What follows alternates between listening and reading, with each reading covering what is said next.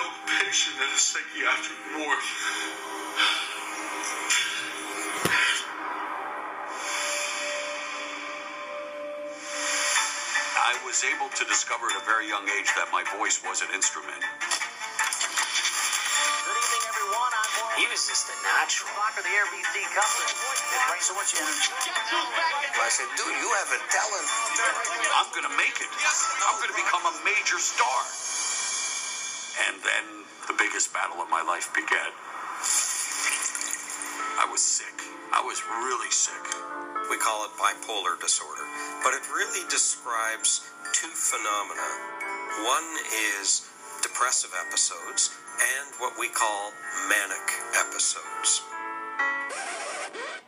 What's going on, everybody, and welcome to another great edition of Nothing to Watch, always provided by Sideshow Conversations. It's your host with the most, Val Cisco, and today we're going to be reviewing and giving my reactions on a special, special biopic that was released by Showtime Television, May twenty-fifth, twenty eighteen, and it's a heavy subject, especially in light of what's happening these days, uh, especially when you want to talk about mental illness and what's happening in the world and how we're examining mental illness these days. Uh, it's a very, very touchy subject to me because um, I've seen this happen in my life with friends, family. Um, they're very, very close to me, and um, it's this biopic is a brutal, brutal, brutal inside look of what Uh, bipolar, chronic bipolar disease can do to a person.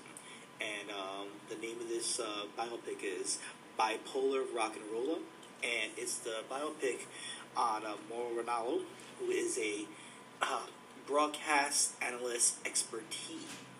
He is um, one of the best broadcast analysts out there, play-by-play announcer, what have you. He is one of the greats, and I... I wish somebody could argue with me on this, because this guy brings a certain energy, whether it's, I know someone who listens to this podcast probably has heard him once or twice. Um, he's called the biggest boxing matches in the last five years, whether it's uh, Mayweather and Canelo, whether it's uh, Mayweather uh, and McGregor, whether it's uh, all the Pride F C tournament fights, whether it's Strikeforce, Elite X C, uh, Bellator M M A, and now recently SmackDown and N X T for W W E Wrestling. This man's a world traveler. This man, um, from an early age, you see this documentary that he he has a set goal, and he's going to get there. And no matter what, his set goal is always clear. He wants to be the best at what he does. And it gives you, like I said, I don't mean to use this word so many times, but it gives you a brutal inside look of what it is to be bipolar. You know, you have the cameras following him everywhere, and a person who who's showing raw emotion of of having that disorder, and just not knowing what to do in life, what decision to make, to basically get out of a decision, to talk himself out of things, to talk himself to do things. Um, the struggle, the the absolute anarchy that's in your mind. There's parts of this documentary that almost made me cry, because the way he would treat someone, his family, and you know how his family treated him. You know, growing up in British Columbia in Canada, you know, everybody just thought he was an odd child, someone who who really took things very seriously, almost on the spectrum, if you will, um, borderline autism, just taking things way too literal, but also putting his mind to work, um, using the parts of his mind that I, I dare I say are not damaged, and using them to like having a photographic memory, or studying, or just being very, very analytical. Um, uh, he, he, at an early age, he was already captivated by knowledge, and you see that throughout the whole, like, beginning of his life story, you know, starting up uh, as a pro wrestling fan, and seeing people like Gordon Solie, seeing people um, like the greats, that, that like Gorilla Monsoon, that, that uh, Bobby the Brain Heenan, that were on the microphone, uh, on the announcer's desk, and is copying and mimicking, and he has an old-school presentation, like a carny, if you will, voice, and people give him a lot of shit because people think it's fake, or it's too cartoonish. No, he's just that much of a, not not not a character, but that much of a fan of what he's doing. Uh, his voice is like you or me. If we're watching an event, if we're watching the Avengers for the first time, I could listen to Mauro commenting on the Avengers and saying this is the most historic movie of our time. Um, you know, someone who, who had his early start in professional wrestling at sixteen years old in, in Vancouver, Canada, at, at part of All-Star Wrestling, as just an announcer, and having fun with it, and looking at that as an accomplishment, while people look down on him for just being different, for having mood swings and panic attacks. Uh, people looked at him with uh, a sense of respect for his unique voice and charisma. You know, going into Stampede Wrestling in nineteen ninety-nine, um, you know, knowing the Hart family, if you're a pro wrestling fan, um, knowing the Hart family is like a legacy right there. That's like a, a stamp of approval in the wrestling industry. And he also actually dated one of the Harts, uh, one of the nine Hart daughters at one point. And you can see the tragedy that unfolds of, of someone that's in a relationship but can't handle themselves emotionally and physically as well too. They're just repulsed by themselves at every moment in time. It's It's a brutal look at that. I keep using that word, but it, it really is. It, it's it's it's self-analyzing, and you look at yourself and think, wow. You know, sometimes we all have doubt and, and second thoughts, and we get depressed and sad. But then you look at a, a story like this, and you really can't. You have, to, you have to get yourself back up again. Because if a person like this who deals with setback after setback after setback, you see in this story that he goes to a mental um, institute at least nine times, almost ten times throughout his whole lifespan, from, you know, eighteen going on to his forties, back and forth dealing with this disease.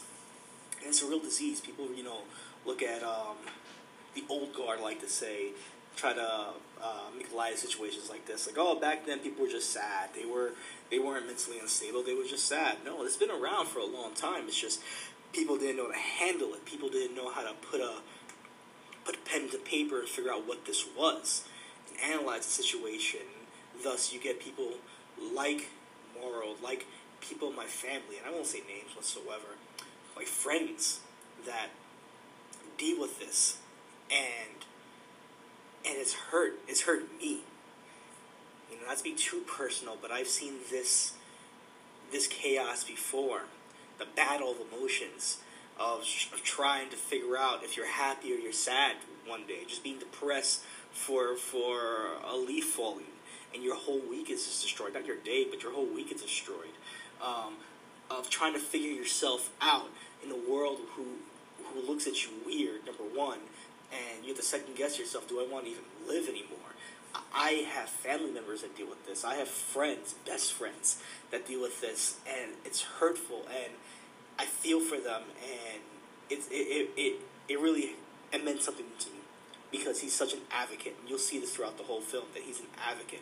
It may not be at the beginning, but his, his story toward the end, he's very much an advocate to this disorder. He goes out and he reaches out to people that, that are dealing with this, that, that are almost at that brink of destruction, that just want to look in the sky and say, man, does that fan, does that chandelier, does that does that uh, pillar right above me, that shelf, could that hold my weight if I hung myself? Real issues about suicide and depression. You know, he tells it all. He tells it all that he never, you know, he, he never feels good enough about what he does, whether it's uh, um, announcing um, professional boxing and, you know, getting these calls, you know, kind of falling upwards in a way because it's his unique voice and his attributes that he brings to the game. Um, you see him always feeling like he's never enough. But you see the success that rises with that. I mean, hell, his, you know, the, the the wealth of knowledge brought him to the to Japan, um, calling, you know, Pride F C, which is like a, um, if you don't know what Pride is, go go to YouTube, go go somewhere and try to find, look up what Pride is. It's a very much uh, W W E meets U F C in, in the best of ways. You know, going through the two thousands with that, you know, being part of. Of Ronda Rousey's first fight, actually her upcoming of, of, of star status, you know, seeing that rise, seeing the rise of people like Kimbo Slice, seeing the rise of of, of Floyd Mayweather, Canelo, um, you know, Chavez, you know, so many different figures in sports these days. You see him on E S P N talking to main um, analytics, um, his, his, his love for hip-hop, R and B, music, hell, his love for weed, which he sees that as his medicine, that he can't even take medicine whatsoever. You can see that he he he just throws out every bit of medicine possible because he sees that it's going to drive him more insane, so he turns to weed and music as his substitute for giving him a life. This, this is an excellent biopic to show someone who's going through this, or if you notice that someone's going through this. It's a wake-up call, but at the same token, it's a love letter to someone saying, I'm there for you. And, and I, I, I know I'm going to show this to a lot of people. I'm going to recommend this to a lot of people because it broke my heart. But it's not a, a story about failure. It, it's more of a redemption story as well, too. You see him facing his demons at each part of his life. Whether he's a teenager, whether losing his family members through um, accidents and death, and driving himself crazy because of that, for guilt, whether it's setback after setback, and still having someone to hold on to. You know, people like Bas Rutten. Look up Bas Rutten. Bas Rutten's he's more than a guy on an infomercial that, that, that shows, you know, boxing and kickboxing and stuff like that. Legend in the sport of mixed martial arts. Um, you know, I wish they would have gotten some more things like Inside M M A and X S T V, but they didn't. They got they got into the Fight Network in Canada, where he called major things like boxing, M M A, and pro wrestling as well too, with John Pollock there as well too. Um, you know, they they talk about, you know, Strikeforce as a rival competition to the U F C at the time. You know, people like Ronda Rousey, people like Gina Carano, people like um, uh, we'll just go out there, Chris Cyborg and whatnot. The names that are already in in the U F C. You know. He, the, the rise of Fedor, the fall of Fedor, the rise of Daniel Cormier, he was there for those things. You know, now in W W E, you know, calling the best matches, you know, with John Cena versus A J Styles at Royal Rumble was one of the best calls, play-by-plays I've heard in the last ten years. And now in N X T, just biting, um, chopping out the bit, that's what I want to say, but what he's doing now as far as um, his work. And look at his calls in, in, in professional boxing. You know, uh, the, the matches where it was... Um, Canelo versus Mayweather, bit by bit, point by point, his references, the way he talks about punching, his physics, you know, how he talks about the fight game, you feel the energy in there. Um, it, it covers all that, and uh, I, like I said, big top, five stars. It's one of the better documentaries we've seen when it comes to something like this, because it's not just a failure. It's not like, oh, I guess we need help, so here's a call number. No, it's someone who says, you know what, I own up to this right here. I'm not going to fall. I may have setback after setback. I may fall off the wagon. You see that many times. You know, I may hurt myself, my career, my family, with my problem, but I'm still chugging forward, moving forward. Um, this also explains a lot of the whole um, rumors about him being bullied in W W E and leaving them because of bullying or, or, or hurtful remarks because of his illness. And to some extent, I do feel like that is true. You know, a company like that has been known for ribbing people and making it hard on people who come in from the outside, thinking they're better than most people. Mauro does not think that whatsoever. Um, I just, you know, his stigma is one of the best announcers, and rightfully so. But I think it, it probably did affect them, but they show more to it, you know, the traveling schedule, you know, the doubting himself, the breakdowns, the mental breakdowns. You know, this is something you need to see. Uh, once again, it's on Showtime. You can watch it on demand. It's there as well, too. Um, yeah, find any means to watch it. It's something, um, it's a spectacle, but it's, it's something that will will make you think, and it'll make you reach out.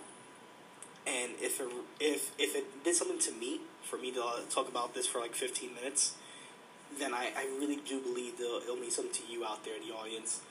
And you'll probably find someone who's dealing with this issue, show them this documentary, and maybe, just maybe, you'll get some insight on how they feel. And maybe they'll get some insight on how they feel themselves. Maybe there's some closure to this, people. So um, hopefully you guys look for that. Um, I hope you did enjoy this. I hope I didn't ramble too much. It was just... It's something that I was very passionate about, and I hope that um, um, you guys enjoyed it. Anyways, um, look out for this. Um, I'm doing this on Bumpers today. Hopefully it does log on to Anchor. If it doesn't, then I apologize. Um, hopefully it does log on to YouTube. If not, I'll just send the link out there. I'm trying different devices to get my flow again for the podcast world. But, um, yeah, whatever you do, you know, Facebook, Sideshow Conversations. Um, you can reach me on Twitter at uncanny underscore V, uh, Instagram at Val Cisco. Um, yeah, just reach out. I mean, the it's all Sideshow Conversations on Anchor. Uh, it's also on Bumpers. Um, if you still have Bumpers out there, it's on iTunes, Podcast Republic. Um, reaching out as much as possible, trying to get that bang back into things. And um, I hope you enjoyed this. So um, later days.